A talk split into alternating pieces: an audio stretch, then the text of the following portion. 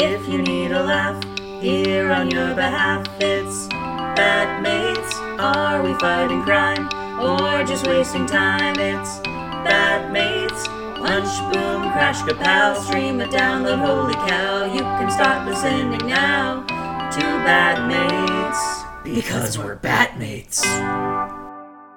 Goodbye and unwelcome to Batmates. Me am Becca, and I hate my co-host. Me am Josh, and me think this will be most boring episode we do. It will be most boring and shortest episode we have ever done.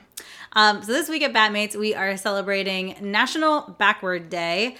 And we've already honestly started to celebrate it because we recorded 10 minutes of this episode with the wrong microphone. So we're already doing everything wrong. And also, that means we're doing everything right. yes. Uh, it's on January 31st if anyone wants to celebrate by turning their shirt inside out, wearing their underwear on the outside of their pants. or recording your podcast with the wrong microphone.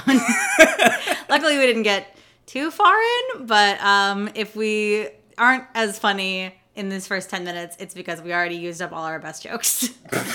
um, so, yeah, we are a Batman podcast. We mostly focus on villains, uh, we focus on Silver Age appearances, um, and and this- we're engaged! And we're engaged. Isn't that exciting?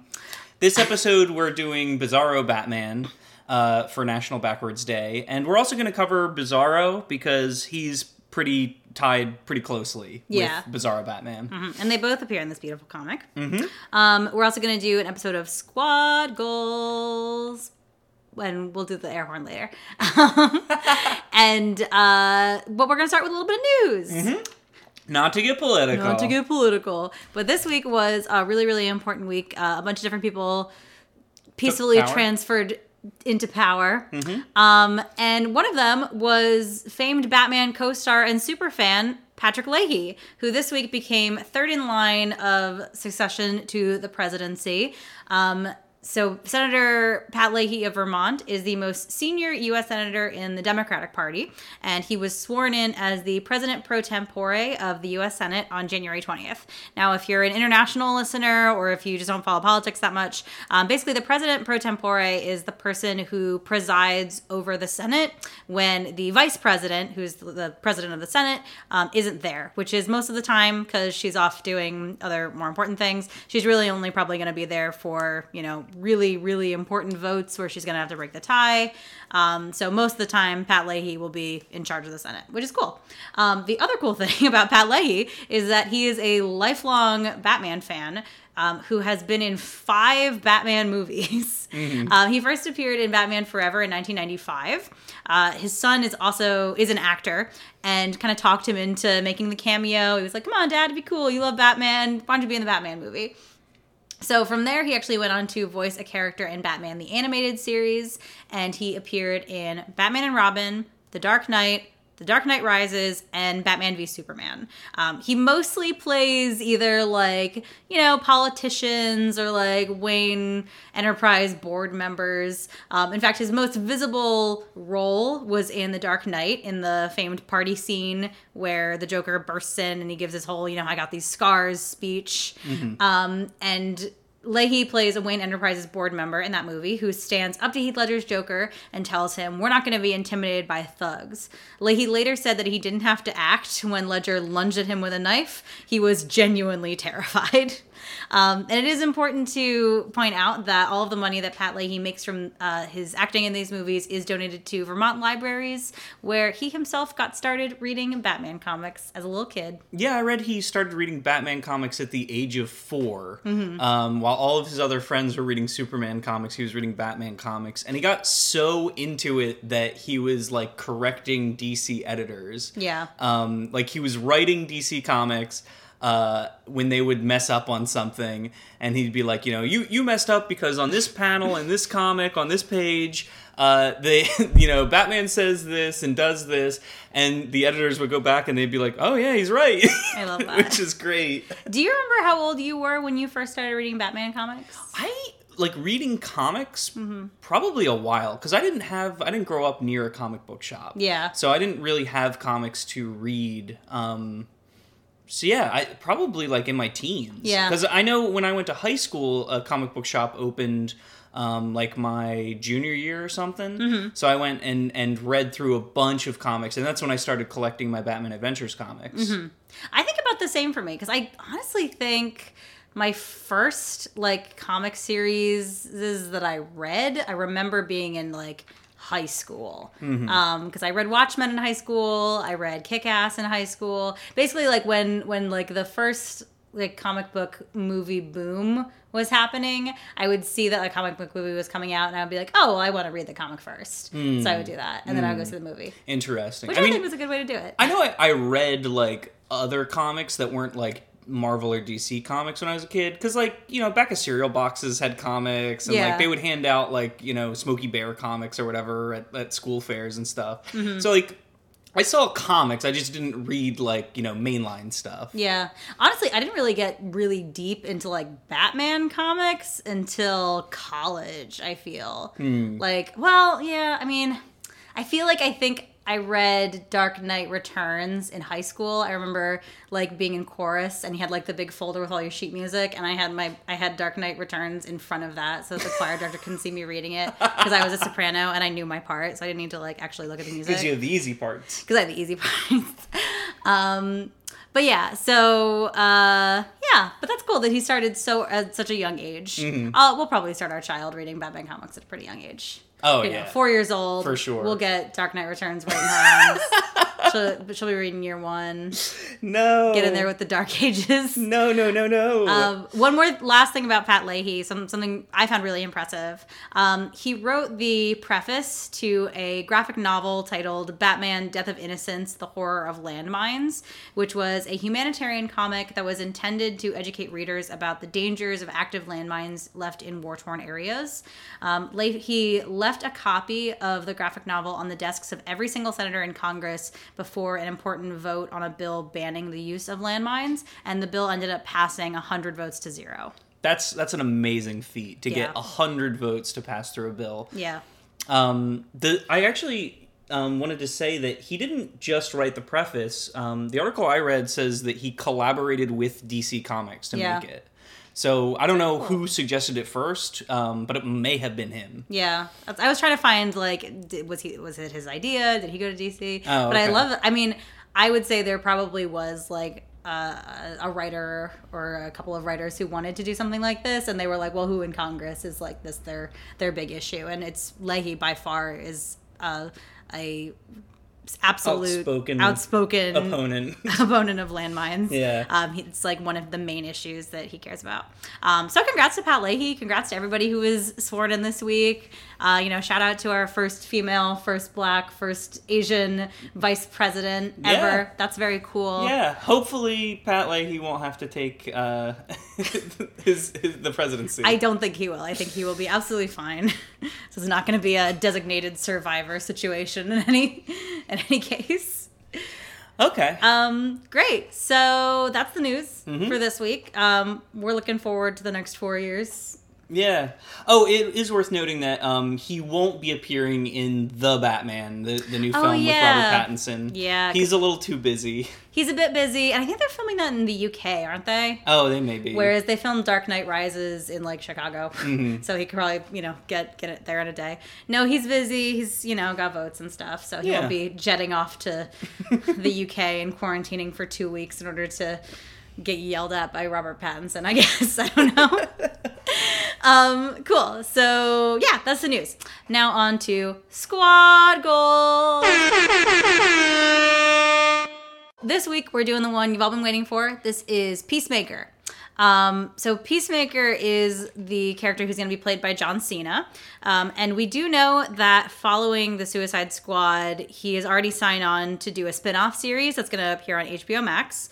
Um, so either it's going to be a prequel where we'll see a lot more of his backstory, or this means that he's confirmed to live through the Suicide Squad. yeah. So it's likely that he's probably surviving through this movie. Probably. I think that this is going to be like John Cena's big like step into mainstream acting. Yeah, other than other than Margot Robbie, I don't think there's any other like major actors. Oh, you know what? You had mentioned uh, Idris Elba. Yeah, Idris Elba is the other one. Yeah. Um, but So- other than that, like none of these other guys are probably living through the movie. Don't don't talk about Pete Davidson like that. He'll be fine. They're called the Suicide Squad. I know, I know. Didn't only didn't, not that many of them died in the last one. I feel. I know one died at the very beginning. Was it KG Beast or is that in the animated movie? I don't think KG Beast was in the first. Oh, okay, you're right. Yeah. It was, that was the um, animated movie I'm thinking about. It's not Captain Boomerang. It's um Ooh. I don't know. It was that one who like they didn't introduce him until like the third time they were introducing all the characters. Is when they were like this guy, and he didn't get he didn't even get like a freeze frame of like all of his stats. So it was like okay, he's not making it. Yeah, definitely. All right, so uh, Peacemaker. So Peacemaker actually first appeared in Charlton Comics, and if you're thinking to yourself that Charlton sounds kind of familiar, but you're not sure why, keep listening. Um, so DC acquired Charlton Comics in 1983. And after they did, uh, Alan Moore proposed using a handful of Charlton characters for a graphic novel that he was writing that was titled Who Killed the Peacemaker. DC editors really liked his proposal for the story, but they had just spent, you know, a ton of money acquiring these very expensive characters from Charlton, and the story that Moore wanted to write would leave some of them dead or just, you know, completely traumatized by the events. So they persuaded to get him to use original characters for his proposal. And he then went on to create Watchmen with artist Dave Gibbons. So the character of the comedian is pretty heavily based on Peacemaker. Um, really, just sort of in the way that he's like an all American fighting for the flag, but has like kind of a shady past behind it and maybe a dubious morality. He's, you know, not afraid to kill people. His whole thing is like he achieves peace no matter who he has to kill. That's like his whole shtick. Oh, really? Yeah. Okay. Um, his usage in the Charleston comics is a lot different from how Charlton or Charl- Charlton. Sorry, Okay. his use of the Charlton comics is a lot different from how he is in like the DC comics. Uh, back in Charlton, he was a little bit more like Captain America and Hal Jordan. He's like a fighter pilot who gets dropped into. Uh, war zones to go after high priority targets. You wanted to mention Mm-hmm. Yeah, one. uh, Sergeant Rock is what you when you said that reminded me of uh, Sergeant Rock, who's also a DC character. Mm-hmm. Um, although he may have been from another company that DC bought as well. Um, he's like a, a guy who brings in like platoons of soldiers and solves problems and stuff. Yeah. Um, we watched a little animated movie that was tied to that Death in the Family movie, Mm-hmm. um, where he works with like Universal movie monsters Yeah, to like, like- take down the Nazis or Sar- something. Sergeant Rock and Frankenstein and the Wolfman and Dracula Yeah. fight. I don't think it was Nazis, but I honestly don't remember. Uh, it might have, you know what? I think it might have been uh, like First World War Germans or Oh something. yeah, yeah, the Kremlin. I don't know. um, all right, so uh, the DC New Earth version of Peacemaker. Hold on to your hats. okay. Um, this so, is so New Earth is post crisis, right? yeah, this is late '80s. Okay. So this is likely what we'll get as his backstory in the Suicide Squad. Um, he was born Christopher Schmidt, um, and his father uh, committed suicide in front of him when he was a boy. After it was revealed that he had commanded a Nazi concentration camp in Poland and had committed war crimes. So as he grew up, Christopher would see visions of his father in his SS uniform, telling him to be worthy of his legacy. And his father would like talk to him inside of his head. Uh, so Christopher and his mother, following his father's death, You know, well adjusted mental stuff. yeah, totally fine. Totally fine. Happens every day. Uh, so Christopher and his mother moved to the U.S. and changed their last name to Smith. And when he was 18, Christopher joined the army towards the end of the Vietnam War. Um, he was urged on by the voice of his dead father, and he inadvertently massacred a village of civilians and was sent to prison for 20 years to life. Um, Christopher was offered the opportunity to get out of prison on parole if he worked with the U.S. government on Project Peacemaker and became a member of a secret police force that fought terrorism. Ultimately, this project was canceled, but for some reason, Christopher was just let out of jail anyway. He was just like free to go because he said he would do it. Um, and he then moved to Switzerland to start his new life. He took over his father's old business that was manufacturing um, ammunition and weapons and turned it into um, a operation that manufactured household goods. Um, so sort of starting Oh. his his journey on becoming more of a pacifist. So like a, a reverse of Tony Stark. Yes, exactly. Where Tony Stark made it started making like toasters or whatever and then Yes. made weapons. Yeah, absolutely. Um, so he soon became a millionaire and founded the Pax Institute in Geneva, which is a charity that aids war victims. Um, he then decided to start his own Project Peacemaker with a two pronged goal. The first would be to raise money through the Pax Institute, and the second would be to spread peace as a masked peacemaker, a one man high tech army who spread peace through any means necessary. Oh boy. Um, so as he By any means necessary always is a bad phrase. yeah, he definitely is no Batman. He kills. um, he took on this mission, and as he started to do it, his mental illness from you know witnessing his father's death and his father talking to him all his life, uh, it really worsened. Uh, with not only the voice of his father guiding him to become more violent and extreme, but he also hears the voices of people he has killed and people who he could not save. He believes the souls of these people live in his helmet and can give him advice. Oh boy. They guide everything he does. so they thought that uh, putting him in the Watchmen comic was too dark, but then they did this with him after they bought him. they didn't want to kill him off. They were like, wait, no, we have a Oh. bunch of artists who can squeeze a ton of money out of this guy. it's just, I, I was just reminded, it reminds me of um, that song from Lion King 2, He Lives in You. he lives in you. Hela, hema, mela. I love it. Wonderful. So yes, he lives in you. Um, all right. So in modern times, Peacemaker crosses paths with Jamie Reyes, who is the Blue Beetle, and this is actually years after all this like killing, people talking to him, souls living in his helmet. He's gone through therapy. He's gotten better. He is a lot more mentally stable. Blue Beetle, also a Charlton comic character. Yeah, which is probably why they paired them up because they were like, oh hey, let's put all these Charlton things together. so um, Peacemaker discovers an alien tech scarab belonging to the Reach in a Bialyan pyramid. Let's unpack that a little bit. Okay. So the Blue Beetle is uh, He's a superhero. He's a superhero. He's controlled by this scarab, which is like an AI alien tech that fuses to his spine and gives him like a cool suit. Um, there's It's- a bunch of other beetles that were created by the Reach, and their intention is to like take over their host and like go back to their civilization and be like, I'm gonna be your superhero. But the real thing is that the AI is controlling the host and is like, actually, I'm gonna infiltrate your society and become your new like ruler. Yeah, it basically, it, right? it, it basically uh, it, the Reach is an alien civilization that created sleeper agents Yeah. by giving these these like beetles to the the world's champions. Yeah. However, the blue beetle is one that was like defective, and when it like finds its hosts, um, it becomes more of like a symbiotic relationship where Yeah. he's able to actually be a hero without like infiltrating and causing harm. Uh huh. Um, so the blue beetle mantle has been passed down to three different people at this point, and the current Yeah. one is Jamie Reyes, um, who's cool. he's, he skateboards. Um, so in this Bialyan pyramid, uh, Peacemaker discovers a scarab which fuses to his spine and like downloads all this information into his brain, and it compels him to seek out and kill Jamie. And when the two finally meet, Jamie is actually able to interface with Peacemaker's scarab and convinces him to face his inner fears, um, which gives Peacemaker enough strength to actually break away from the AI that's controlling him and cut the scarab from his spine, which injures him, but he lives. Um, That's crazy because I thought the whole thing about Blue Beetle was like he can't He can't remove- live without it. Yeah, he can't remove the scarab because it would like take a piece of his spine out, and he can't he can't do that. No. Um, so following this, he then becomes a mentor figure to Jamie. So Interesting. he becomes a good guy in the end. Okay, Uh, so yeah, we mentioned earlier. that's a lot of complicated stuff. I know they probably won't mention the Blue Beetle, but I thought it was interesting. okay. Uh, he'll be played by John Cena in the Suicide Squad movie, um, and the character, his John Cena's character in WWE is very like all American. He loves the military. He's always doing like Make a Wish stuff.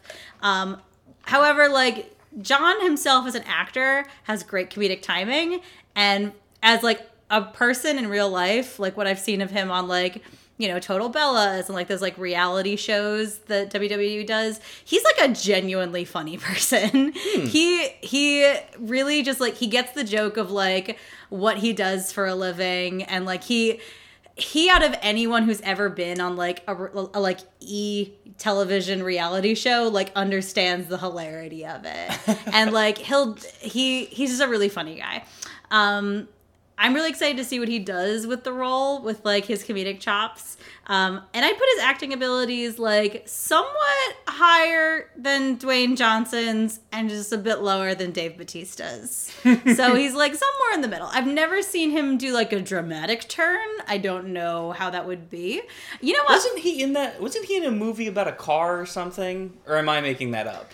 John Cena in a movie about a car. Am I thinking of? uh All I'm thinking of is Herbie Fully Loaded. No. That was Lindsay Lohan. You know what? You know who I'm thinking of? I'm thinking of um, Chris Hemsworth, the guy who played Thor. Yeah. Because I think I read or I somebody told me that he was he played Thor and then he was in a movie where he had to fit in a tiny car, so he had to like lose his muscle mass and then he had to play Thor again and he had to build his muscle mass back up. Okay. That's the story I heard. I'm That's unf- what I'm thinking of. I'm unfamiliar.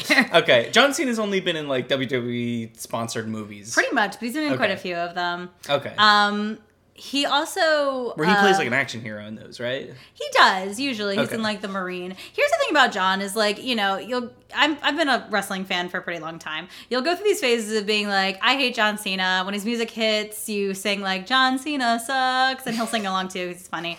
Um, but then like when he gets like dead serious and he like gets on the microphone and he really wants to like bury a fool, like he can really make you get on his side and be like, no, listen to me. Like I'm the smart one here and you're nothing. Mm-hmm. So like people say that they hate him, they wish he would, you know, Well, become I a bad it- guy. But like he he could work a mic. He can talk to a crowd. in many ways he's like superman or captain america where he is this like you know kind of corny all-american hero but like when somebody really like needs to believe in someone those are the go-to's yeah, you know it's true.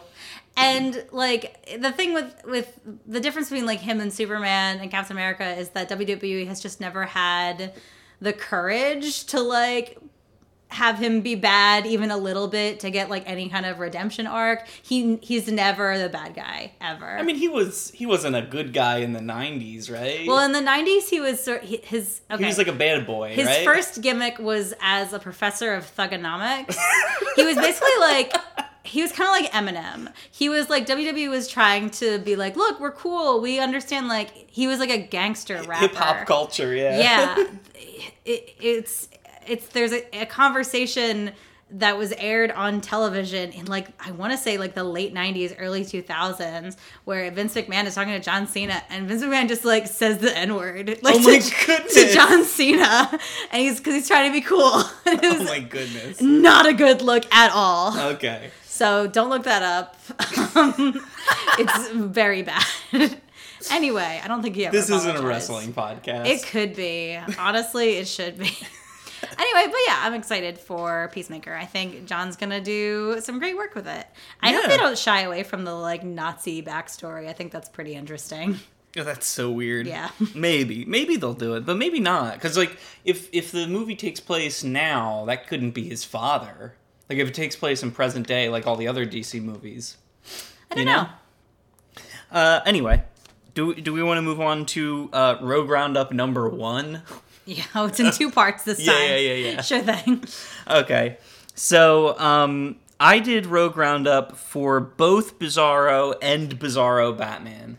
Bizarro Batman, there's not a, a ton to say, so I'm gonna go over Bizarro first, so we can get up to speed as to like who he is and what his appearances were before the comic that we're about to read. Um, let's see here. The first appearance of Bizarro is in Superboy number 68, which was published in 1958, where he's created by a scientist, uh, which is using a. Du- he creates the scientist creates a duplicator, which creates imperfect duplicates of non-living things. Okay. Um, but he like fumbles and accidentally hits Superboy with it. Um, the comic goes goes to great lengths to say that Bizarro um, is not a living being, and I think it's because he like dies in the end of the comic, and it's to like get around the comic book code. Like it's like a loophole that they found in the comic book code, like similar to the way that like kids superhero shows. A lot of the times the villains are like robots Yeah. where they're like, oh, well, the superheroes can't kill like humans, but they can like knock the head off a robot. That's fine. Yeah. I think it's the same deal here. Um, it's actually there's it, interesting because even though that's his first appearance, um, the guy who was writing the Superman daily comic strips in the newspapers claims to have created the Bizarro character. Um, even though Otto Binder, who is the the guy who wrote the Superboy comic, um, was the first one to use him. Al- Alvin Schwartz was claims to have created him. Mm-hmm. Um, also worth noting, the Superboy comic uh, in the '50s was not like Superboy as we know him today. It was just Clark Kent as a kid. Okay. like the Smallville television show, except he wore a Superman costume. Oh, interesting. Yeah. Did it have like Lana Lang and all those other? I don't know. I, did, I mean, I only read the one comic. Okay. Um, I haven't. I didn't read like backlogs of it. Okay. Um, but yeah, it's it's like him as a kid. Um, let's see here. I was going to talk more about this comic. Uh, Bizarro is a duplicate, except for his strange face. He's got this um, different than like modern day Bizarro. His face is just sort of like angular, like it looks like it's made out of uh, tr- the triangles or something. Okay. Um, and he's this is like a regular Frankenstein's monster scenario uh, where everyone recoils from the sight of him, um, right down to him befriending a blind girl in the comic. my God. Like it's super derivative of Frankenstein to the point where like he joins a family and the family is like, well, I guess we got to put up with him, and then he like goes to a blind girl and befriends a blind girl. Oh my god. it's incredibly. and he escapes and kills a maid or kills a kid and blames it on the maid. No, no, he doesn't kill anybody, but he does do like he's trying to do good and uh, ends up like messing things up. Uh, sort of bumbles into it. Um, let's see here. Uh, he's immune to kryptonite because he's an imperfect double, um, but he's defeated by the duplicator ray pieces, and uh, the the explosion that happens when when this occurs also inexplicably cures the blind girl, Oh, which is weird. well, good for her. Thought she gets a happy ending, Yeah, even so- though she loses her only friend. But that's fine. I didn't say only friend. It's her only friend. Wow. um, so, like I said, in the same year, an adult version of the character debuted in the Superman newspaper strips. Um, he was introduced to the comics in 1959, a year later, where he was recreated by Lex Luthor.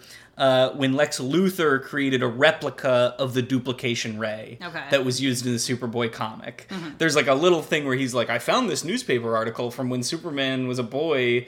Uh, and, and so I'm going to use the same technology to create like a, a double. You know what's weird though is in the last World's Finest that we read, we saw that Lex and Superman have been rivals since they were children. Hmm. So you would think that he would be like, I remember this. Did, Lex didn't live in Smallville though, did he? I, I don't know why it said that they were rivals since they were boys. I mean, he's in the Smallville television show. Yeah, he is. It's true. Let, let's let's look it up. Okay, so one quick uh, flip off to Wikipedia, and we're back. Mm-hmm. The, to the listeners, it was no time. And what's what's your findings? Uh, so Lex was born in Smallville, and he did admire his local hero Superboy as a child. Um, he saved Superboy from kryptonite, and the Boy of Steel built him a private laboratory. Um, but he, uh, so Lex accidentally caused a fire, like chemical fire. Superboy put out the fire, but inadvertently spilled a bunch of other chemicals, which is why Lex doesn't have any hair. Oh, So, interesting. Maybe that's why they're rivals, is because Super Superboy accidentally made him bald. all of his hair. Yeah, and he's like, Ugh, I hate this guy. Okay. So there you go. Longest rivalry in comics explained. Oh man. So yeah, that was my question: Is wouldn't Lex be like, oh yeah, I remember when I was a kid, the that one time that we had uh, Superboy's double came to visit. Maybe he wasn't around. Maybe he's on summer vacation or something. Yeah, skiing in Aspen, he's a little rich kid. Uh, okay, so yeah, um, he he come he gets introduced in the comics in in '59. Lex Lex duplicates him. Uh, Bizarro then falls for Lois Lane because he is a duplicate of Superman. He has like the memories and feelings of Superman. Which is important for this comic that we are about to read. Um, and uh, he so Lois Lane fixes this by using the duplicator ray on herself Ooh. and creates a Bizarro Lois. Oh, lovely.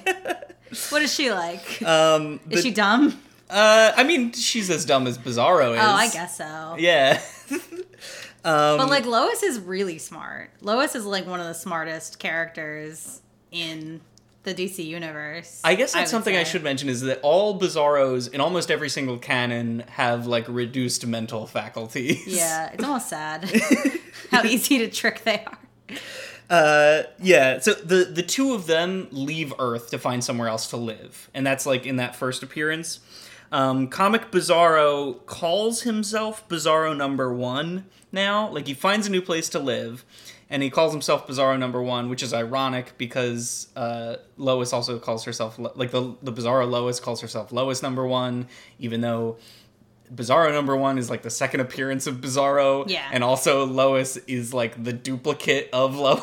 Yes, Um, they're not smart. they live on a planet called Htrae, Okay. um, which is Earth spelled backwards. Oh. So it's H T R A E. Oh wow. You showed me that and I was like, that's weird, and I didn't even realize that it was Earth backwards.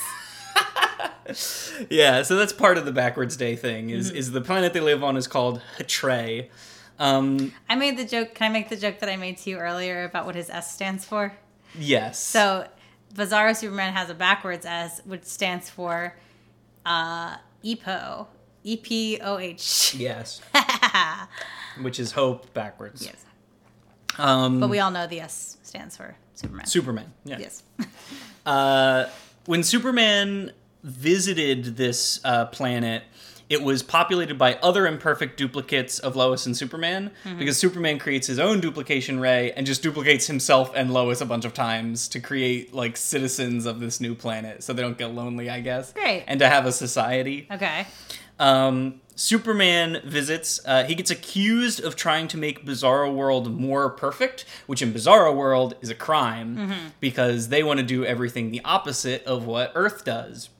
Um, so before he can be sentenced to death, uh, he suggests that he can fix things by making the world more imperfect um, because it is at the time a spherical planet and then he decides that uh, he can make it more imperfect by making it a cube. So it won't be like earth it'll be less perfect than earth. Um, eventually, Superman duplicates uh, green kryptonite into blue kryptonite, which is Bizarro's weakness. Um, there's also another notable story where Bizarro and Bizarro Lois have a regular looking super baby, um, and it comes to Earth, and then they think that it's like another Kryptonian or something, uh, but it but it ends up that it switches like it changes it metamorphosizes into a bizarro looking boy Oh, later that's- on That's sad. well, it's not sad because he gets shunned from Bizarro World for looking beautiful. Too human? Yeah, exactly. Yeah. Like in their eyes, beautiful is wrong. So he, then he looks ugly again. They they welcome him back. Oh, that's good. Um, so that's that brings us up to speed on like the comic that we're about to read. Mm-hmm. Do you want to hear about like modern age Superman stuff? Oh yeah, sure. Okay. If you do the research. So so post Crisis, or Crisis on Infinite Earths, Bizarro gets created um, by Lex Luthor via a cloning process, but it's done under the false assumption that Superman is a metahuman because his alien backstory had not been like revealed to the public yet. So Lex Luthor thinks he's a metahuman. He tries to recreate him, uh, and this creates uh, a Bizarro clone uh, which is not Kryptonian.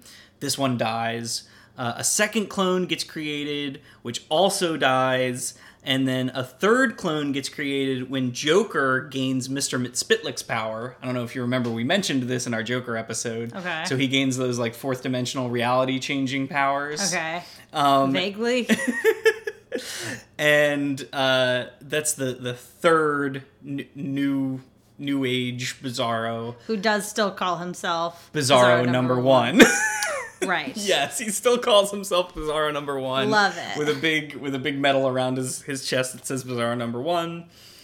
Um, that one uh, later on I'm going to talk about uh, goes on to create uh, a Bizarro Batman for himself. Mm-hmm. Um, In the new 52, okay, You got really upset when I you were was reading this. very, very upset. Okay, I'm ready. So, New 52, DC's like uh, initiative that started in 2016, where they, No. no 20 11. 11, uh, where they rebooted all the continuities, and uh, I think that almost every single thing that happened in the New 52 is garbage and dumb.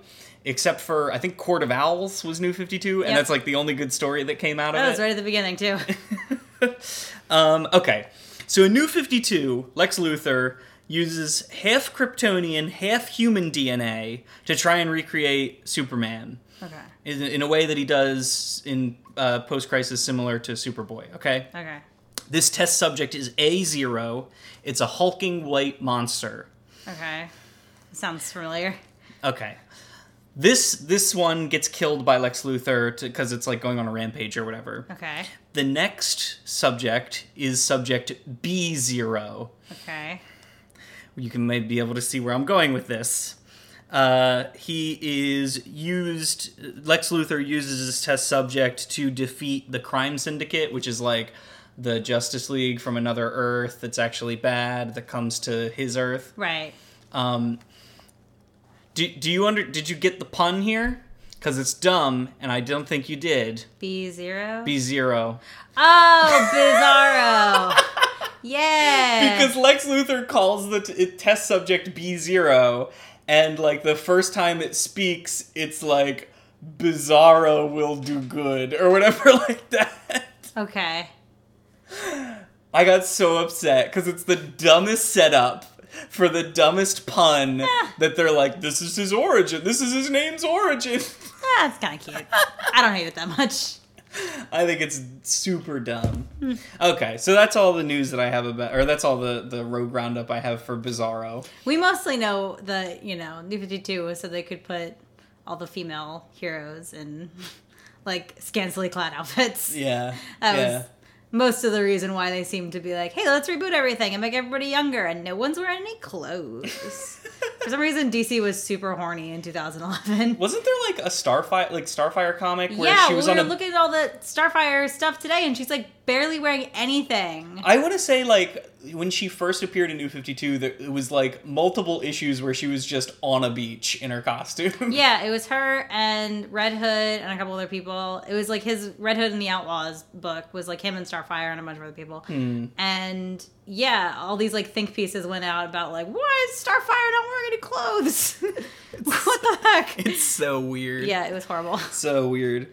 Um, oh, the, the thing I didn't mention, uh, Bizarro's backwards talk that he uses in this comic that originated when he uh, was in the the Sunday morning newspaper strips. So like the first Bizarro that showed up in the Superboy comic, he didn't have backwards talk, but then later on uh, it like picked up and and that's what that's how he talks like the opposite of what he actually means. Yeah.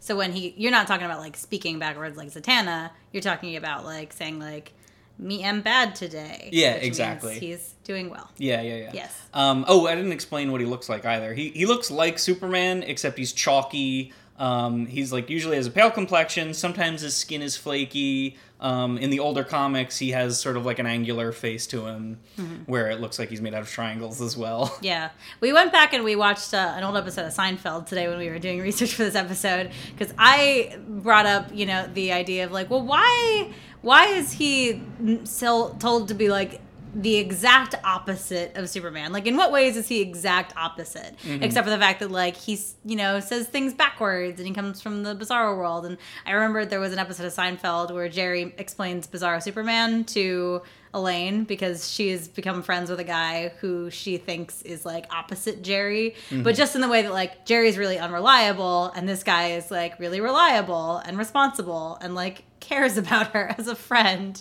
Yeah. Which is like, well then you should just stop being friends with people who are jerks.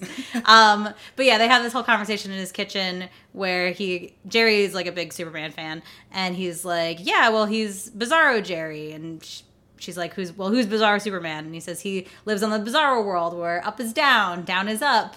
Uh, he says hello when he is, leaving. leaving and goodbye when he shows up. And Elaine has some really great points where she asks, like, "Well, he does, does he live underwater?" And he's like, "No." And she's like, "Is he black?" No. so he's opposite in some ways, but not in all the ways that he could be. D- did my explanation like of his of his past explain how he's opposite more? Eh, a little bit. Like, um, yeah, he's just like wants to do the opposite of what Superman does, Yeah. or or thinks that he has like a, a twisted moral code. The other the other funny detail is in that episode, Elaine goes to uh, Bizarro Jerry's apartment and he has a figurine of Bizarro Superman like next to his door, which is pretty funny.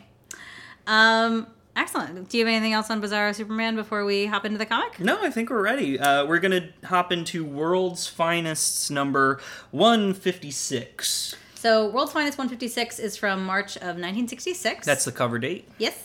Um, it was written by Edmund Hamilton and E. Nelson Bridwell.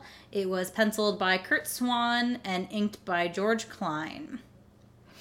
Okay. So the comic opens with a direct attack on me personally and my messy room. And I did not appreciate that. It starts with like a little PSA about like a mom and she's like, "Hey honey, you're going to be late for babysitting. Also, you should clean your room." And she's like, "No, I know where everything is." And then she goes to babysit a little boy and he's like, "Let's go play a game. It's in my messy room." And they spend half an hour looking for it and they don't find it. So then he has to go to bed without playing. And she's like, Well, you should pick up your room so you could find things. And she's like, Oh, wait a minute, I should follow my own advice.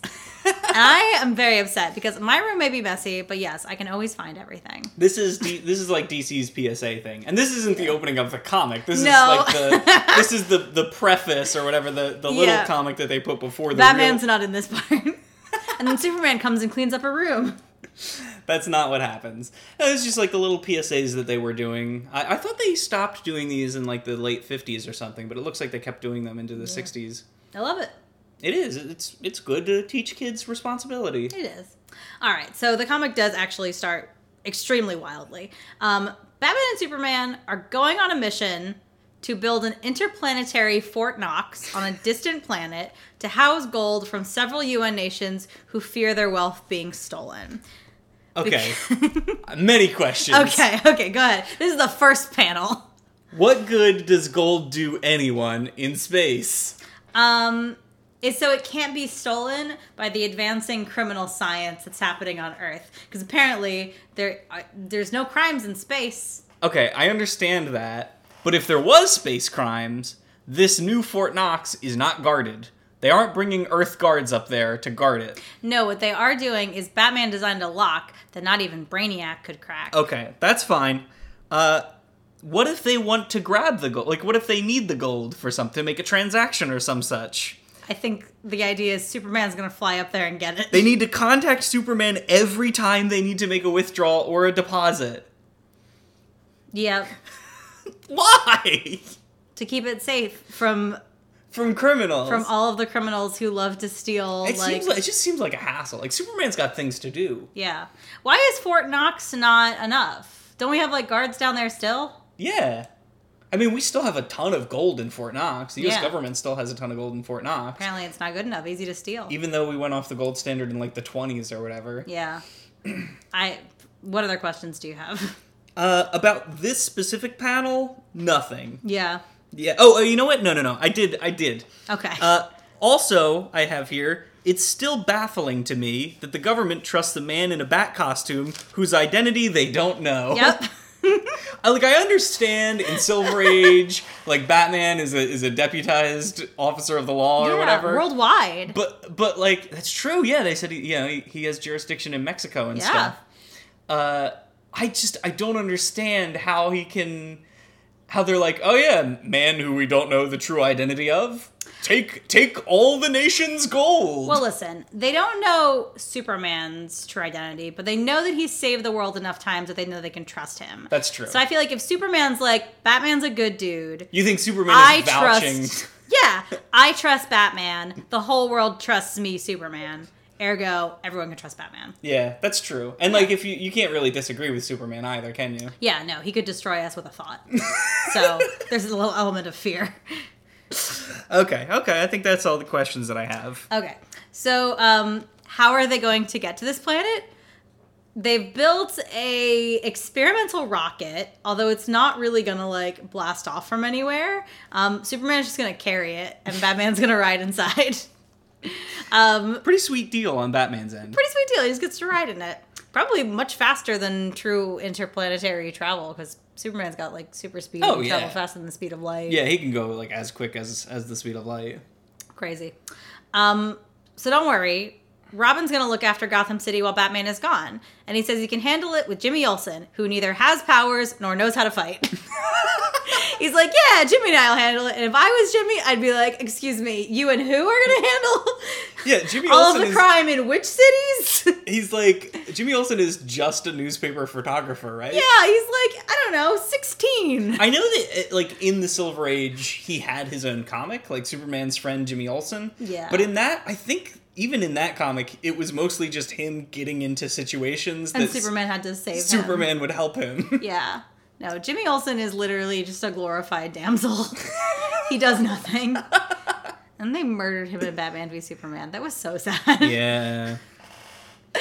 Um. Anyway, so uh, so on a distant planet, Bizarro number one, aka Bizarro Superman, aka just Bizarro, is spying on the secret mission from his home on Bizarro Earth. And Bizarro Earth is absolutely wild. I mean, I know we've talked about like why it's a square, why it's a cube, um, but I have lots of questions. Okay. How do seasons work there? Does it rotate? Do people live on like the edges? And if so, is like the gravity all messed up? I it, wouldn't it work like gravity would shift. Okay, so I think I've I've watched this like uh, people like debunking flat Earth theories or whatever, and they're like the way that we understand gravity as we know it.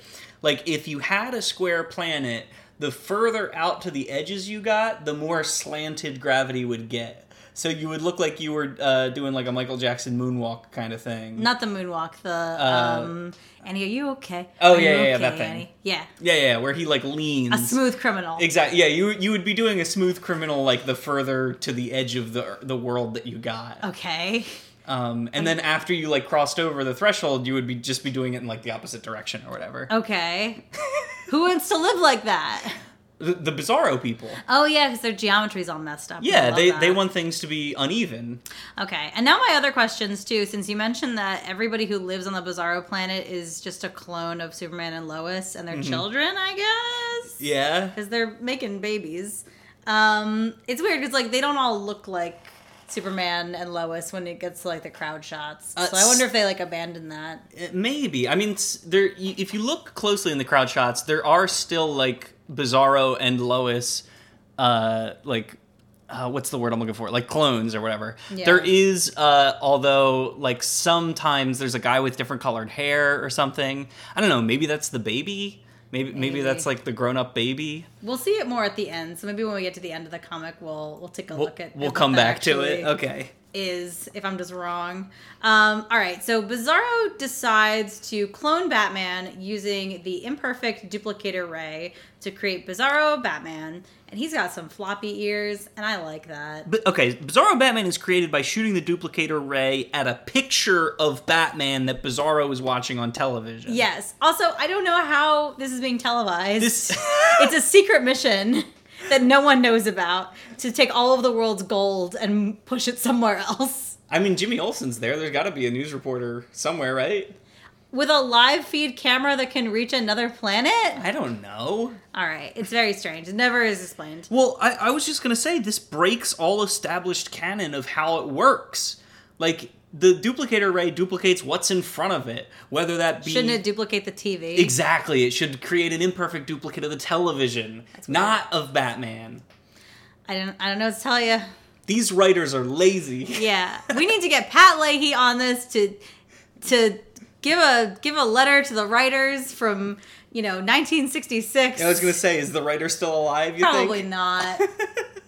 That's fine. We can move on. We can move on. I'm Uh, looking it up. No, Ed Hamilton died in 1977, okay. and uh, E. Nelson Bridwell died in 1987. Okay. So we unfortunately cannot hold their feet to the fire this time. but I'll see them in hell. I've got questions. Anyway, um, so In issue number 156 of World's Finest. please, I've been dead since the 80s. Everyone who comes down here asks me about this. God.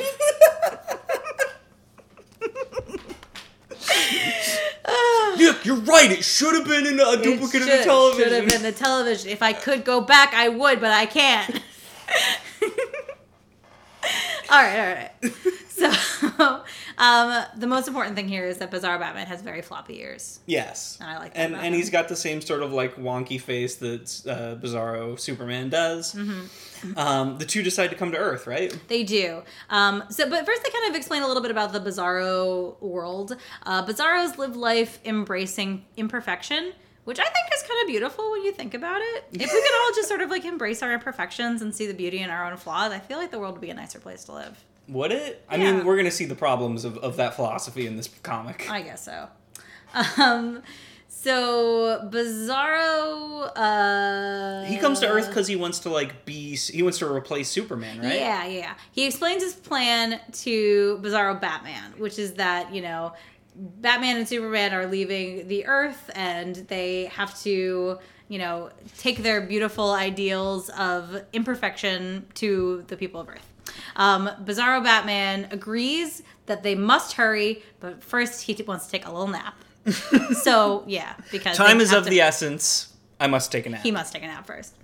Um, so the Bizarro is the exact opposites of the heroes they're cloned from, but you know, just in that sort of surface level way of like they think bad is good, down is up, all that weird kind of surface level stuff we talked about. Yeah, Batman, Bizarro Batman is wearing in this in this panel uh, where he gets taken to Earth, like what looks like a jar with a, a piece of metal attached to it Yeah. as, a, as a space Little helmet. pickle jar. They do some weird things with like Batman going into space in this Yeah, comic, which I kind of. I mean, they realize like that they have to have all that sci-fi stuff in, in the Silver Age, but then they were like, well, Batman's like a human. How he can can, Batman go to space? he can he can survive. He can survive out in space. Yeah. Uh, so Bizarro Duo lands on Earth and they tell Robin and Jimmy Olsen that they're there to fill in for Batman and Superman. Um, they also mention that they have all of Batman and Superman's memories and ergo know their secret identities. So Robin and Jimmy agree that they must play along and stick with the Bizarros to keep them from giving away those secret identities. Um, back in the Batcave, it's kind of revealed the biggest difference between Bizarro Batman and regular Batman is Bizarro Batman's just lazy. So he says when crime is afoot, the best thing to do is nothing. However, he does then get a call from Commissioner Gordon, who alerts him that someone snatched the safe from Gotham's jewelry company, and Bizarro Batman says he knows exactly what to do. Um, back on Bizarro Earth. Oh wait, wait, wait! the- Oh my goodness, I can't believe. I'm so sorry. Yeah, go ahead. We have to go back because when uh when the Bizarros first show up to Earth, I think it's Jimmy Olsen says, "Here's where the egg hits the fan." Is it? Yeah. Which is like my new favorite Yes. phrase. He does. It says this is where the egg hits the fan. They also call these two uh, Daffy doubles, which Daffy I thought doubles. which I thought was a great. Okay, we can move on. Okay, feel free to interrupt me at any time. Okay, That's I- fine. I'm sorry. I'm sorry. That's okay. Yeah, Batman gets a call. There's a jewel. There's a jewel thief go. Ghoul. Ugh, sorry. Jewel thief heist Yes. going on. He knows what to do. So since Bizarro World has like opposite traffic laws, he's driving on the wrong side of the road. He's stopping at green lights. Um, and then when they finally get to the crime scene, Bizarro Batman attacks the police squad cars with pocket sand. I was gonna say, yeah, he does the old pocket sand at him. He swings down and throws some dirt in their face. Yep, and they swerve off the road and they don't catch the jewel thieves. Which one of whom looks like has a bag over his. Oh no, that's the safe. It looks like he has a bag over his head, but no, it's the safe. Is in. Oh, it's a safe in the back seat. Yeah. the safe in the back of their convertible. I mean, that's the way to do it. That's the way to do it. Yeah, because like you're gonna waste time trying to get into the safe. You just take the whole safe, Yeah. and then like you know, then you can spend your time at home when the police aren't look or you know they can't find you. Do you think they have a safe cracker there, or are they just gonna like Nah, know, I could just blow it up or try whatever. every combination? Nah, or they got like a, a metal saw or whatever. Oh, I guess so. Uh, moral of the story: Don't keep your money in safes. Why? Put it on a, diff- a distant planet. That's true. Yeah. That's the safest way to do it.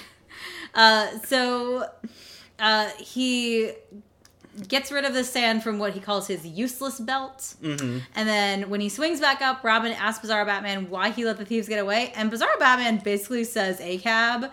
Um, he says the the law must be unenforced. Can we go over the things that Batman had, the Bizarro Batman has in his uh, useless belt? Absolutely. So he then shows Robin his useless belt, which is full of cigarette butts, bottle caps, rusty nails, used chewing gum, and cigar ashes. Yeah. Which I guess must be what he threw in their faces. Ew. Ew. That was the pocket sand. oh man, that's gotta that's gotta sting. Ouch. Right? And Yeah. smell. Mm-hmm. Uh, we'll actually see later on that these aren't entirely useless because No. he does use one or two things from this uh, later on in the comic. While we're on the subject, or is this going to come up later in Rogue Roundup too? Do you want to talk about the various incarnations of Bizarro Batman's quote unquote utility belt? Uh, we can talk about it now because I don't think I have it written down. In in the in like the more modern stuff, it gets called a futility belt, which I think is a greater. It's it's a, a pun that works really well. Yeah. um, and uh, I think in, in in the one comic that I was looking at, he has like a yo-yo and like a dead fish or something. It's just stuff, you know, just random stuff like five and dime garbage. Not to kill the comedy of the episode, but that reminded me that in the the the landmine comic that we were talking about earlier, it like ends with somebody being like, "Oh, what's this? A yo-yo?" And they pick it up, and it's not. It's a landmine. Oh no! I know. So don't pick up yo-yos. they don't could pick up yo-yos off the ground in the middle of the desert. you're in the middle of any country that has, has been a war zone, yeah. yeah, because it could be a landmine. Um. Anyway, so uh, Bizarre Batman turns an old abandoned office building that once belonged to Bruce Wayne into his new Bat Base, which is complete with extremely com- conspicuous signage all over the place that says Bat Base this way, Bat Tower, headquarters of Batman and Robin.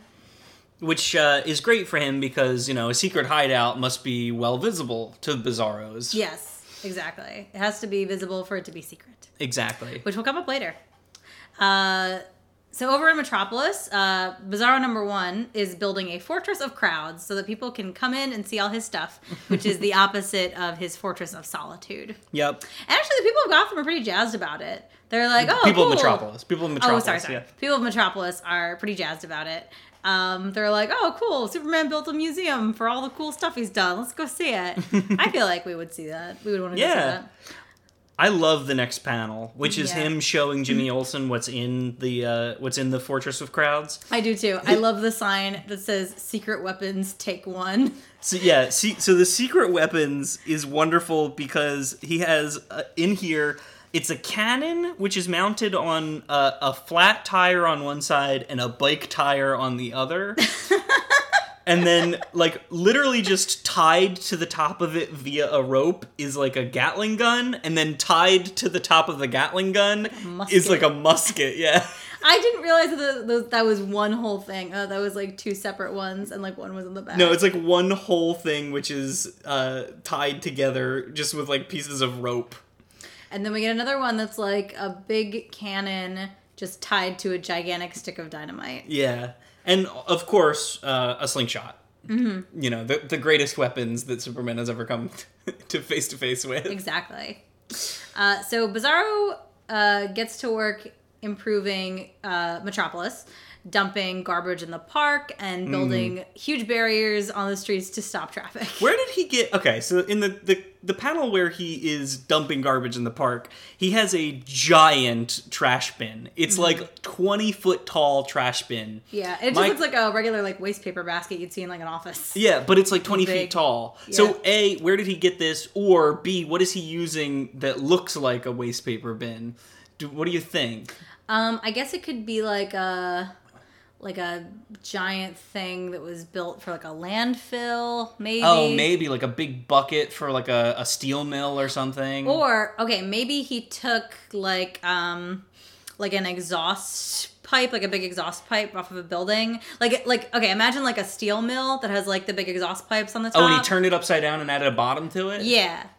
Put a bottom in it and then he just went to a, a landfill and like scooped it up. Uh huh. And he dumped it in the park. Okay, so yeah, he's making Metropolis less perfect, uh, which in his eyes is the right thing to do. going to make it more perfect. Mm-hmm. Beautiful. I love it. Um, then, so Jimmy is like, hey, stop what you're doing. You've messed up traffic. Everyone's going to be late for work. Capitalism must continue. And so uh, Bizarro gets kind of angry with Jimmy telling him what to do. So he decides to switch to his Clark Kent disguise to hide from Jimmy. But no one can really tell that he's Clark Kent because he's just absolutely hideous. He also doesn't really look like Clark Kent. He's No. got a, a torn up suit, uh, like a, a a hat that looks like it was stomped on, yeah. cracked glasses. His yeah, his tie's all askew. Yeah, yeah, yeah. Which again to him is is wonderful. Yeah, he looks great. Beautiful. so on a distant planet, Batman and Superman have finished their interplanetary Fort Knox. They quickly return to Earth and they find I just uh, want to point out for a second time how stupid interplanetary Fort Knox is. Yeah, no, it's a terrible idea. It's a waste of money and Which, resources. For this comic, means it's a great idea. Hmm. Yeah, hmm, think about it. Um, they find Bizarro starting to paint a lighthouse's windows with black paint. And on the next panel, they even though Superman like flies up and is like, "What are you doing?" In the next panel, Bizarro Superman is already finished. Like he just like lets him do it. He's like, "Hey, this is gonna be a big like issue for any passing ships, but like I'm gonna let you finish it. Yeah. you already started. You get a dark house. A dark or house. it's quite possible that what we are seeing is the back side of the, the lighthouse, and the next panel shows the front side of the lighthouse. Oh, you know what? The cliff, the cliff is on the other side. Mmm, I figured it out. You figured it out. It's how a, did they get over there? though? Different camera angles. But how did they get over there? It doesn't matter how they got over there. Okay. Let's move on. Okay. Uh, so next, Batman, Superman, and Robin lure the Bizarros to Trophy Hall to try and reason with them. They tell the Bizarros about all the good they have done. We don't explain what Trophy Hall is. Oh, sorry, sorry. So Trophy Hall is a place where Batman and Superman collect all the like cool things from their various missions together. So Yeah. people can be So it's it's like Batman's trophy room in the Batcave and Superman's trophy in the Solitude. Solitude, but it's like a joint bank. It's like a joint account where they. Yeah. it's it's only the stuff that happens in the World Finest comics. Yes. Um, so they tell Bizarros about all the good they've done, and they flash back to a caper where Joker tried to rob a bank using laughing gas coming out of a flower in his lapel, um, which they don't really explain if that's his like Joker gas that can kill people, or if it's just like nitrous oxide I think it's just laughing gas. that would like incapacitate people. Yeah. Um, but Superman just inhales it all because it can't affect him, which means he can never get dental work done. I think he's done this before. I think he's done this in like other DC media where he sometimes like, like sucks inhale all up- the fire in Ye- a fire. Yeah, yeah, yeah, Yeah. He actually, um, Bizarro does that. Uh, Bizarro in the Superboy comic does that. Um, Yeah. He sucks up all the fire.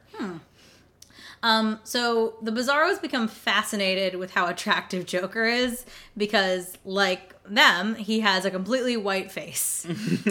and they decide to try to undo all that Batman and Superman have done on Earth. And I think it's kind of important to point out that they mention that it's uh, a shame to lock the Joker up for committing crimes. I'm just going to put a pin in that. Okay. It's a shame for the Joker to be locked up for committing crimes. Yeah, he should be free because he's a criminal in Bizarro uh, logic. he's done crimes, which means he's making the world a better place, which means he shouldn't be locked up. Yes. Um, so the Bizarros won't listen to reason because they don't understand Earth logic. So Plan B is just for Soups to yeet them back out to I I their own planet. exactly what is in my in my notes is yeet. He just picks him up and is like, "I'm throwing you back where you came from." He just throws Bizarro Superman I love it. in the Which- air, thinking that that will work. He knows Bizarro Superman can fly. it's so stupid. Um, so the Bizarro Superman returns to drop a boulder on them. He then grabs Bizarro Batman and flies away to start doing evil. Um, Batman pursues the two of them while, you know, Superman takes care of that boulder and he decides he's gonna get rid of the traffic in, in Metropolis because that's what's most important on his list right now. That's I can't believe that. I know. He, he's like, oh, there's cars that are backed up. I gotta go fix that before I deal with the criminals that are on my planet. Yeah, maybe I don't know. Establish a public transport system underneath Gotham. Sorry, Metropolis. Metropolis. I even had Gotham in my notes at one point. and I had to switch to Metropolis last minute. I mean, like we discussed, they're sister cities. They are okay. Um, so the Bizarros arrive at a state prison nearby to break out Joker. Mm-hmm. Um, Bizarro Batman tries to open the cell with a corkscrew. the guards here in this prison, one of them, one of them is shooting at Bizarro Superman with a Tommy gun. Yeah. Did guards in prisons in the '60s have Tommy guns? I don't know. I guess we would have to ask. That somebody. seems like overkill. I mean, I guess for like if a situation where someone's breaking through the wall, you you br- bust out whatever guns you got in the back. Why Tommy guns? That seems like an outdated kind of gun for for the st I don't know. That's like a it's like a 1920s gangster gun. I don't know. I really don't. Maybe it's just badly drawn. Maybe it's the only gun the artist knew how to draw. like I don't know. It's a gun. I mean, yeah, this is this is uh, another one of those cases where it's like the artist probably didn't know much about guns, so they were just like, ah, just draw a gun that I've seen in movies. Yeah. Uh, so they try to open the cell with a corkscrew, which isn't gonna work. But it turns out that the door was just left unlocked, which is lucky. Joker explains that like, oh yeah, they were just locking me up, and I guess they got distracted by the guys bursting through the wall, and they just forgot to lock it. Cool. So he's out. Um, Joker's just happy to be involved in the fun. Batman. Batman, Bizarro Batman and Bizarro Superman start to kind of explain like why they're doing this, and he's like, I don't care. He's like, I don't, I have no, I have no further questions. Yeah, I, I'll, I'll just uh, you know fix me a room in, in your in your bat tower, and I'll be great. Yeah. Um, so the Bizarros induct Joker into their Federation of Bizarro Idiots, or the FBI. Which is uh, the title of the comic. Yeah. Um, love it. and for some reason, you said they they make up a room for him. They set up a room for Joker that is upside down, and they walk, Joker asked for it this way. Did he? He did. They walk on the ceiling using suction cups. Yeah, Joker asked for the room to be set up like this. He says, uh, "If you'll fix me up a room as I direct you." And then Oh. the next panel is he's upside down. Why would Joker want to live like this? It's Why an did old he want? gag I've used before, but I like it. The I suction like cups it. on our feet will hold us in place. Uh, I don't know. I guess you know they're just going off like he's so crazy. He wants to walk on the ceiling. That's so weird. very odd. Um, and then Superman's like, I don't need suction cups. I have superpowers. Yeah. They also like all the you can see in the next panel like the furniture is like nailed to the ceiling so it doesn't fall. That's so weird. I hate it. Um, That's amazing core strength though, because they're in sitting position, but they're upside down. yeah. He has to. He has to be physically pulling his, his own top of it, half of his body weight up by his like feet. Um, I mean, not necessarily because he's on suction cups. I don't know. Just the, wouldn't the blood flow to your head and you would, it would hurt a lot. I don't care. Um, It doesn't matter because this doesn't happen for very long. no. So Joker lays out a plan to steal jewels from all the women at the Gotham charity ball by, uh, you know, telling the Bizarros that like, oh, it's so hideous. They're wearing those horrible jewels. We must save them from those horrible jewels that are on them. Yeah, they're they're they're on board because uh, the Bizarros hate beauty, so they want to get rid of the beauty. Uh, next panel, we're actually at the charity ball with Vicki Vale, a rare Vicki Vale cameo, um, and Bruce Wayne, who of course is there because he's a socialite, and also he thinks that the Joker is probably going to hit up this charity ball. um, Joker arrives on a skateboard. You know, That's amazing. Eat your heart out. Eat your heart out, Tony Hawk. yes, very normal stuff. Um, he then zooms through the party, grabbing jewelry off of people, and he mentioned the skateboard makes it easier for him to like zoom through the room and grab jewelry. But wouldn't like wouldn't he have more control on like a roller skates? Yeah, rollerblades would be a better option. Yeah. Here. I just like skateboards are kind of hard to turn, They are. especially if you're trying to go fast. Yep. So I don't know. I've never ridden a skateboard, but I have played a lot of Tony Hawk Pro Skater, and I know that it is really hard to turn on those things. Um, so Bruce changes while the Bizarros hand out trash to the charity ball attendees as like replacements for the horrible jewels they were wearing. I love the the back of this panel is just a man uh, with a lampshade on his head, and he's looking really cross about it. Like a, a lampshade, but it's small enough that it fits like around the top of his head. He He's looks- not wearing over at his face. yeah, he looks vaguely like Richard Nixon, just a tiny little. There's bit. also a woman who is wearing an opened tin can on top of her head as well. Yeah, and she's just kind of looking up at it like, how'd this get here? um, and then uh, the world's greatest detective, trained by elite ninjas, slips on a banana peel. Truly a low moment in his, is his career. A horrible moment for our buddy. Like Bizarro Batman just sort of tosses this banana peel in his direction, and Batman falls for it. Like literally falls. Literally, it was so sad. Uh, so in that beautiful, you know, extremely impossible to beat escape plan, um, the Bizarros and Joker escape in the Bat Jalopy to Bat Tower.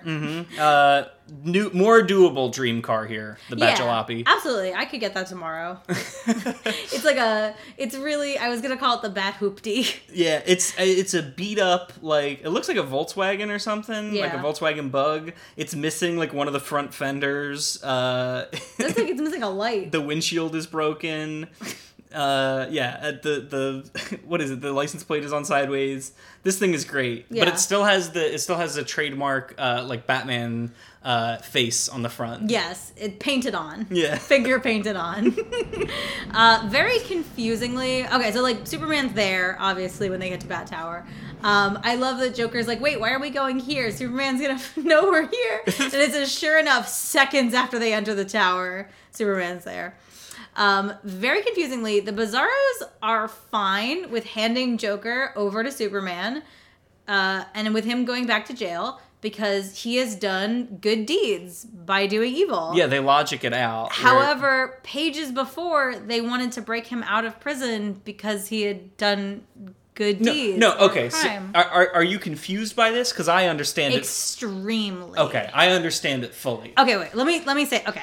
Okay. So so in Bizarro World logic, okay. if you commit a crime, if you if you make things more chaotic, you are doing good.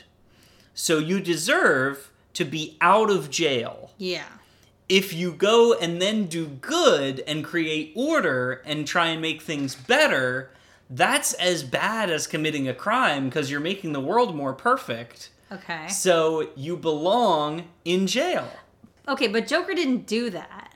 He did crimes. He went to jail. They broke him out of jail. He did crimes, and now they're like, "All right, we're sending him back to jail." Then No, because that doesn't make any sense. his to me. his crime this time was helping people look less beautiful, which was a good deed.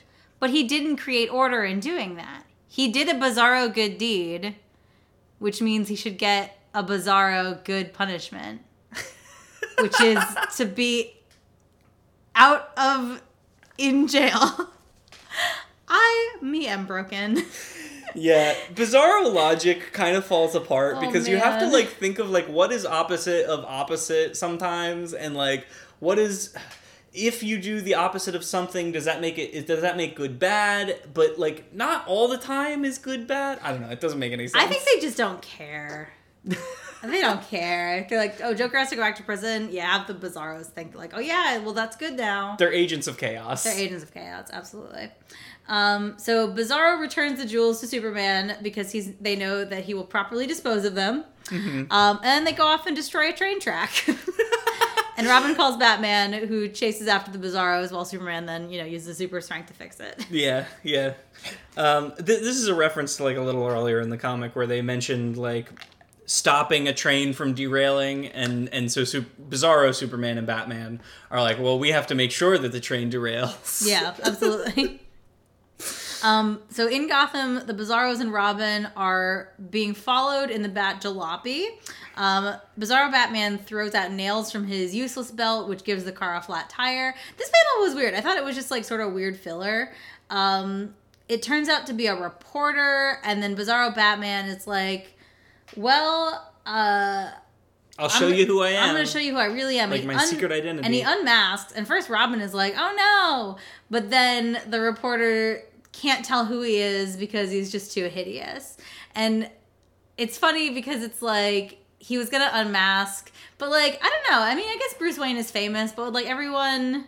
I mean, they're in Gotham, so I guess yeah, everyone in Gotham would know Bruce Wayne's face. I guess. yeah. Um, it reminded me of my favorite moment from Justice that- League Unlimited, I think. it's just League unlimited. Yeah. Where um, Lex Luthor inhabits the body of the Barry, Barry, Allen. Yeah, the Barry Allen Flash. Flash, and he is like I don't know. He's trying to like do stuff, and he's kind of dejected. And he's like, "Well, at least I can figure out Flash's secret identity." And he goes into a bathroom and he unmasks himself, and he looks in the mirror for a minute, and then he's like, "I have no idea who this is." I just love it. Yeah, because I mean, like Lex Luthor is a businessman in Metropolis. There's no reason he would know like a, a, A scientist a- from Coast City. yeah, exactly, a detective in Coast Or City. Or he's a detective. He's a he's a cri- criminologist. yeah, yeah, yeah. Crime lab tech. Isn't it? He's a crime lab tech Something like that. Yeah, or a forensic. Something like that. Yeah, Forensic detective. I don't know, whoever, whatever. Yeah, I doesn't matter. Flash comics. That has nothing to do with this I love forensic science. Anyway, okay. Uh, yeah, he has no idea who he is. I, does that mean Barry doesn't carry his wallet on him when he's Flash? Yes. Doesn't he have to like eat constantly? Uh, he Or that's kind of a newer thing. he has to eat a lot of calories. He doesn't have to eat constantly. He's not like Pac Man. he has to eat while he runs.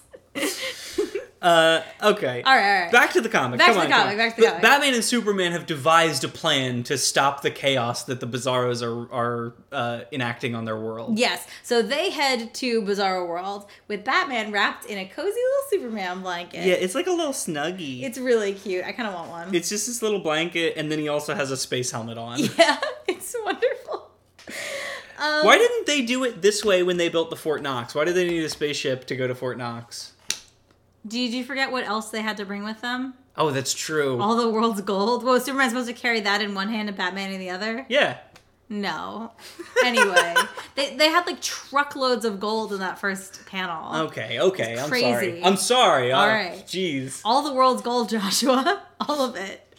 Um, so they get to Bizarro World and they get to work fixing the entire world, straightening buildings and roads, squeezing coal into diamonds, which really upsets the people of Bizarro Earth. Which, okay, now that we can see them a little more clearly, yes, I can see how that is Clark Kent. Uh huh. And I can see how that is a woman who maybe looks a little like Lois because she has black hair, but I don't see it that much. And this Yeah, one doesn't look like anybody. That guy with the brown hair doesn't look like them at all. Yeah. I also love how like okay, so Superman's fixing these buildings. Batman's just like looking through like one of those like landscaper Okay, tool I, things. I have it written down here. Uh, Batman is using a surveying tool, Yes. which is called a dumpy level.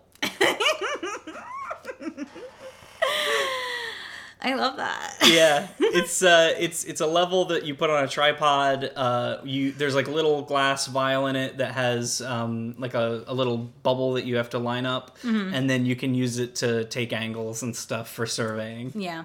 He's not really helping though. He's just sort of being like, "Yep, looks good." Well, no, he's like he's telling Superman like a little to the left, and then it'll be straight. Sure.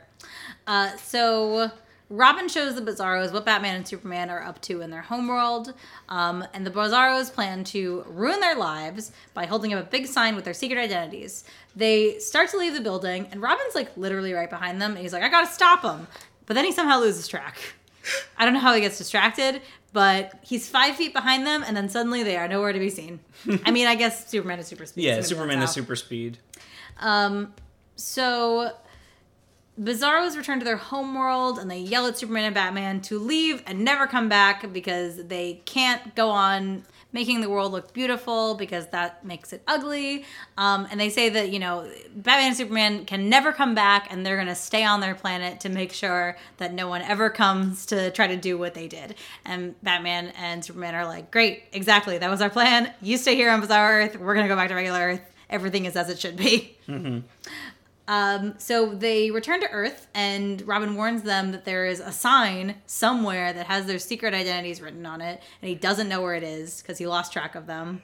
Um, and Superman is able to find the sign with his supervision. Uh, he finds it buried near the center of the Earth, where, in Bizarro logic, everyone would see it, mm-hmm. which is great. And Bruce gives like dishes out some harsh criticism here. He calls them pathetic pinheads. Oh man, I mean, true. It's true. Yeah, no, no, they they definitely are pathetic pinheads. They really are. they also left the uh the Bizarro ray, like the duplicator ray, just there. Oh, So that- really? so they can't use it again. on Earth. yeah. Um, the pathetic pinheads left this souvenir, the ray machine that created Bizarro Batman. um, so back on Bizarro, there's a big parade for the Bizarro heroes. They get booed while people throw spoiled fish and bricks at them. And this all takes place as they roll past uh, a store that just sells stale bread. And I wanted to come up with some ideas for stores on Bizarro Main Street other than the Stale Bread Store and the Just Bad Cafe. The only other one I thought of was a Zune Emporium. Did you have any? Uh, like a costume jewelry shop. Okay. So so something that's like fake. Um, the last national bank, That's almost a threat. I like that.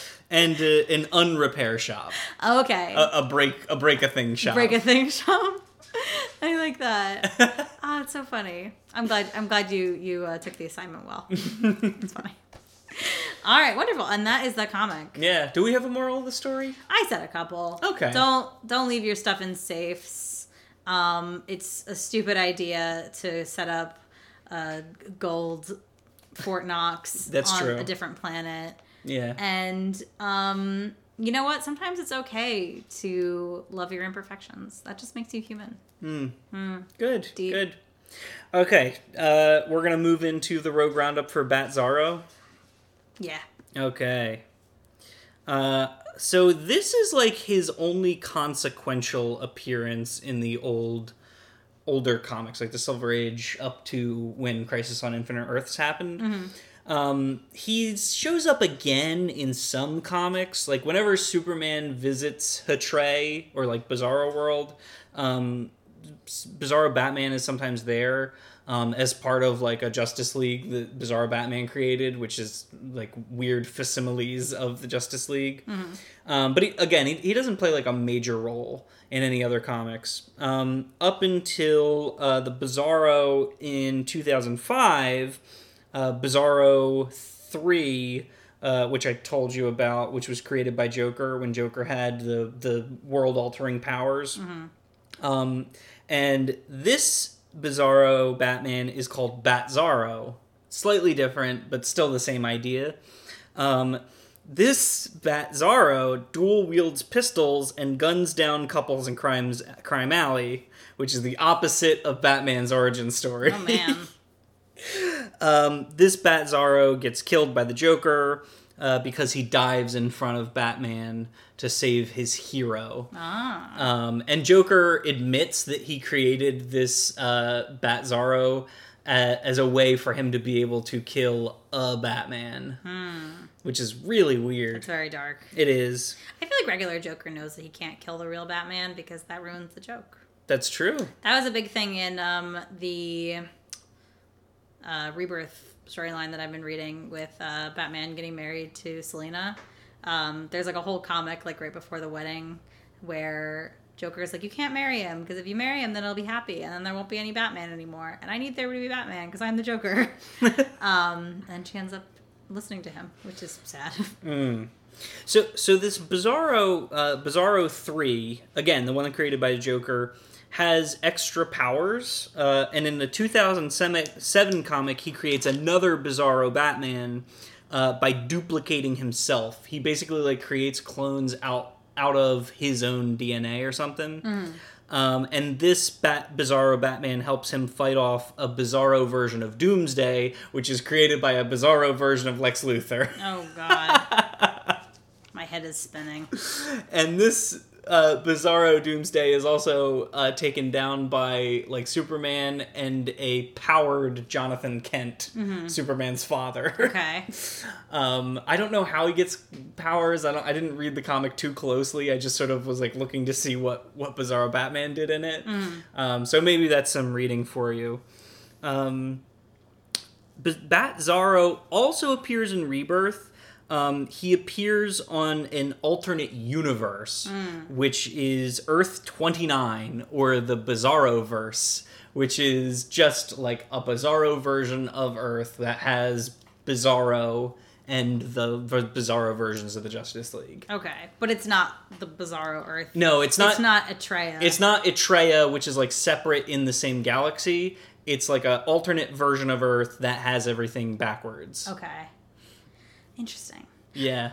I just want to point out, since we're talking about Hetreya, sorry, I pronounced it wrong. Um, in the last comic, in the last panel of this comic, I can see how a bunch of these are clones of Superman, especially because a bunch of them are wearing Superman costumes.